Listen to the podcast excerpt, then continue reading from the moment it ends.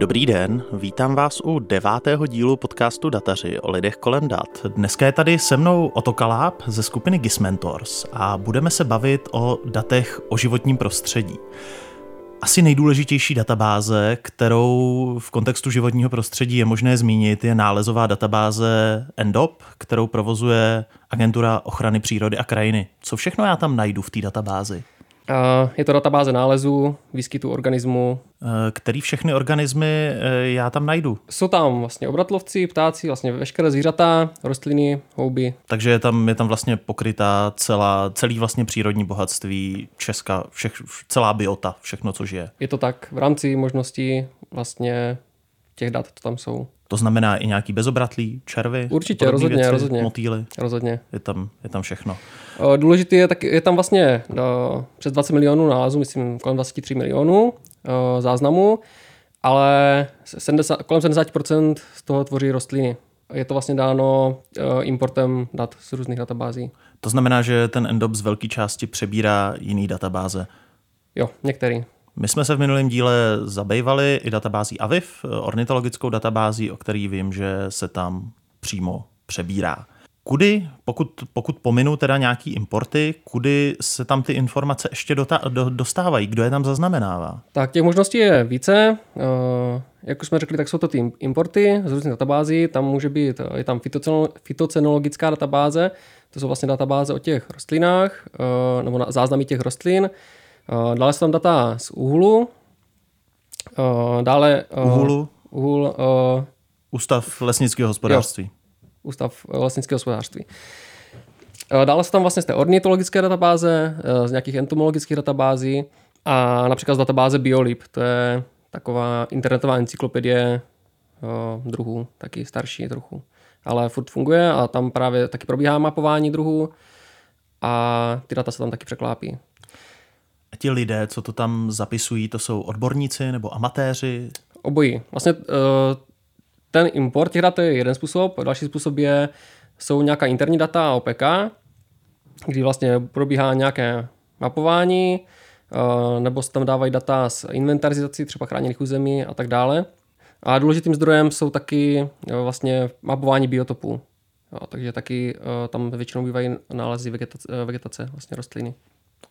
Eh, ve chvíli, kdy se tam ty data dostanou, já vím, že prochází nějakou několika stupňovou validací, protože tím, že tam můžou zapisovat z části profíci, ale z části i amatéři, k čemu mm-hmm. se ještě dostaneme, tak to prochází nějakou kontrolou. Eh, vím, že tam jsou garanti různých taxonů. Vlastně taxon to je nějaká eh, skupina těch živočichů nebo rostlin. A jsou tam validátoři, kteří můžou validovat ty jednotlivé nálezy. Vlastně jestli ten nález je věrohodný nebo není. Uh, taky uh, u těch jednotlivých nálezů lze vlastně každý, i vlastně veřejnost, může ten nález spochybnit. Je tam tlačítko spochybnit a když se vám to nezdá, třeba si myslíte, že, to, že tady ten nález může být jiný druh, nebo že to geograficky vůbec neodpovídá, tak můžete ten nález spochybnit. Už jsem se dotknul té veřejnosti. I veřejnost tam může vkládat Eh, jaký, jaký veřejnost má cesty, pokud prostě já si řeknu, já nevím, absolvoval jsem na vejšce prostě z nějakou základní zkoušku z rostlin nebo z obojživelníků, pak někde prostě najdu žábu, tak ji tam chci zapsat. Co, co pro to musím udělat? Eh, je to jednoduchý. Eh, přímo do té databáze jako takové veřejnost vkládat nemůže. Jo, tam vlastně existují tři přístupy, veřejný, a potom je plný, plný přístup a potom mají přístup interní ti garanti. A přes ten veřejný přístup tam vlastně ty data vkládat nejdou.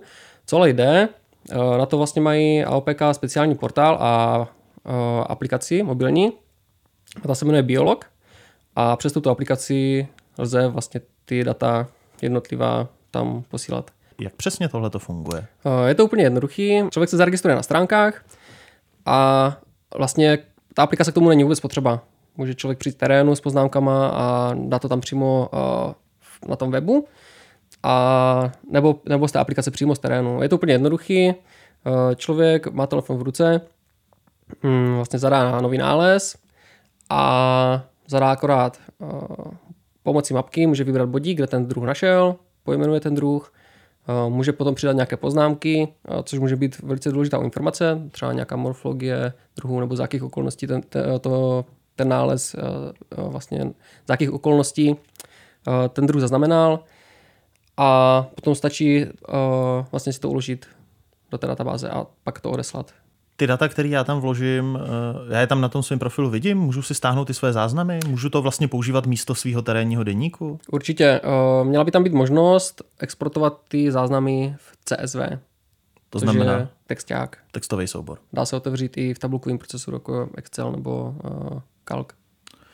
Co mě zaujalo, já jsem biologa zkoušel do nějaký míry a tím, že jsem jako ornitolog zájmový, volnočasový, tak mě překvapilo, že se tam vlastně o tom druhu vkládá poměrně málo informací. Eh, já jsem zvyklý zadávat pohlaví těch zvířat, pokud vím, jsem zvyklý zadávat nějaký jako hnízdní status, eh, jsem zvyklý zadávat různé počty, jsem zvyklý zadávat věk, pokud jsem schopný ho určit. V tomhle je ten biolog vlastně docela omezený. Uh, myslím, že ten počet tam je a právě pro tyto informace můžou složit ty poznámky, že tam člověk může vepsat, uh, co chce. Sice to pak eh, v té databázi není úplně strukturovaný, dobře, že se v tom potom hůř orientuje, ale to je asi tak jediná možnost. Ono by to šlo asi, ta databáze slouží jak pro rostliny, tak i pro živočichy a těch různých uh, způsobů zaznamenávání by tam bylo asi více potom. To je tak jediné, co mě napadá, proč, proč to vlastně chtěli úplně co nejvíc zjednodušit. Uh, podle tebe eh, je vhodnější, pokud já patřím k nějakému druhu biologů, zoologů, eh, rozhodnu se zapisovat v tom svém oboru, je vhodnější používat ty oborové databáze nebo se snažit rovnou ty záznamy integrovat sem do Endopu? Eh, pokud vím, že ta oborová databáze tam ty data překlápí, tak v tom asi není problém. A pokud ta oborová databáze ty data nepřeklápí, tak to je asi na, na rozhodnutí toho konkrétního člověka. A ve chvíli, kdy to tam člověk teda nahraje přes biologa, já ještě dodám, že ta aplikace mobilní je zatím jenom pro Android a ptal jsem se na AOPK, jestli se chystá i iOS, tak chystá, ale v letošním roce už to nestihnou. Nicméně ve chvíli, kdy já tam teda nějaký pozorování uložím, tak ono následně teda projde tou validací? Uh, jo. Vlastně podle toho taxonu se, uh, předpokládám, že se to přiřadí těm lidem, kteří to mají na starost, ten daný taxon a oni to zkontrolují.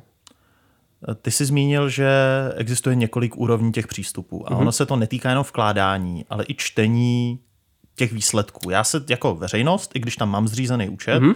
tak se k některým výsledkům nebo k některým nálezům nedostanu. Proč? Uh, určitě ještě, ještě doplním, že vlastně uh, k tomu, aby se člověk dostal do té databáze jako takové, tak se musí zaregistrovat. To nestojí nic, prostě se člověk zaregistruje, vytvoří si tam účet a tím pádem má veřejný přístup. Ten veřejný, veřejný přístup už od roku, vlastně od, od loňského roku uh, umožňuje to, že se ten člověk dostane téměř ke všem datům, přes 90% datům, kromě ohrožených druhů a chráněných druhů.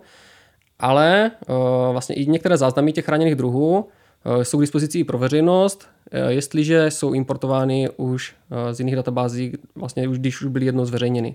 To znamená třeba i data z té aplikace Biolog, pokud ta, tam přímo konkrétně ten člověk nezadá, že ten nález chce skrýt, tak ten nález je pod, vlastně ten nález je otevřený, takže ho uvidí veřejnost. To znamená, že Příklad, pokud já třeba do Avifu, do ornitologické databáze zadám nějaký vzácný druh, ale rozhodnu se ho neskrýt, tak on se mi propíše i do následně do té databáze Endop a je veřejný i v ní. Měl by být. Proč?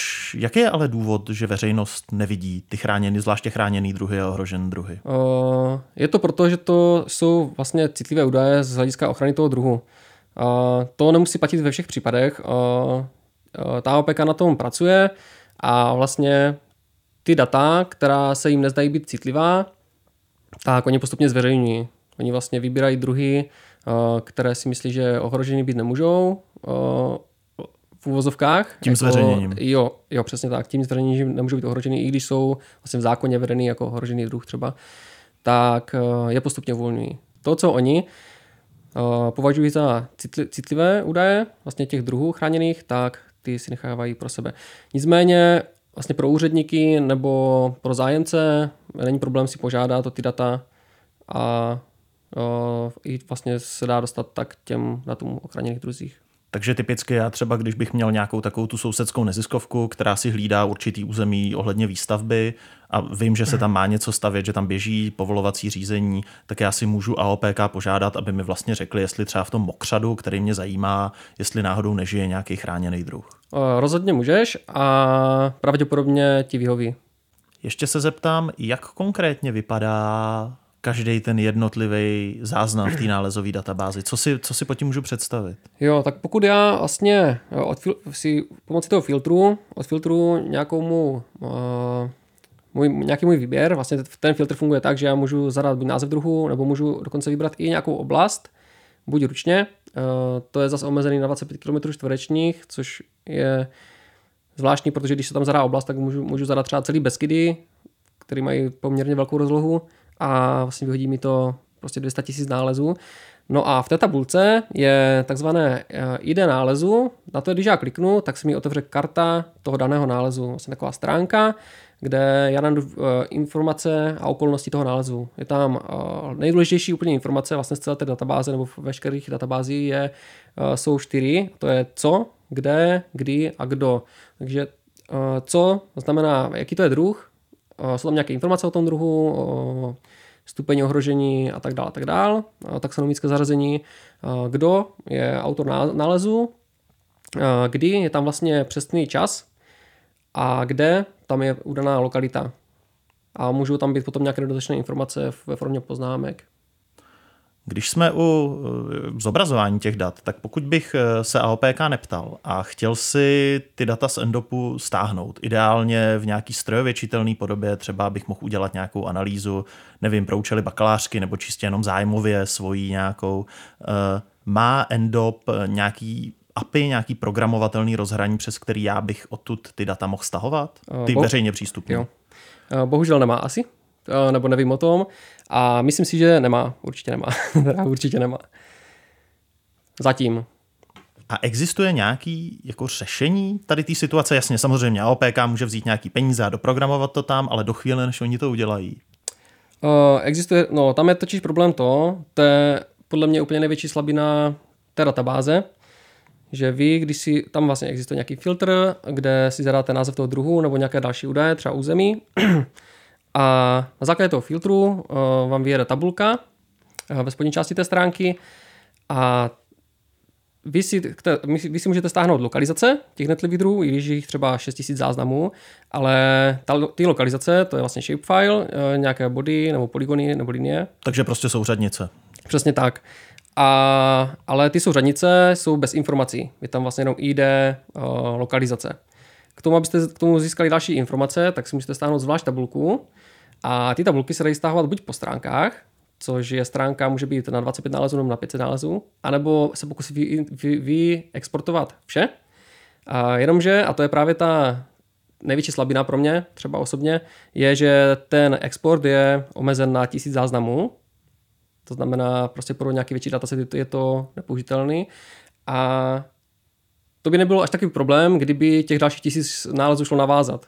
Jo, takže vy si stáhnete tisíc nálezů, když chcete exportovat vše, ale pokud chcete navázat dalším tisícem, tak to už nejde, musíte uh, to stavovat po stránkách. Takže uh, jde to udělat ručně a nebo to vyzobat pomocí nějakého skriptu. A když já nejsem analytik, který je schopný si ty data sám stáhnout, sám nějakým způsobem interpretovat, mám možnost eh, se jenom nějak jednoduše dozvědět třeba, kde se vyskytuje nějaký konkrétní druh? Eh, konkrétně úplně eh, do přesných souřadnic asi ne, ale AOPK poskytuje, a to je dostupné úplně bez registrace veřejnosti, takzvaná, takzvané karty druhu. A to je přehled toho informací o tom druhu. A tam jsou přehledové eh, síťové mapy, vlastně podle čtverců zhruba 11 x 11 km.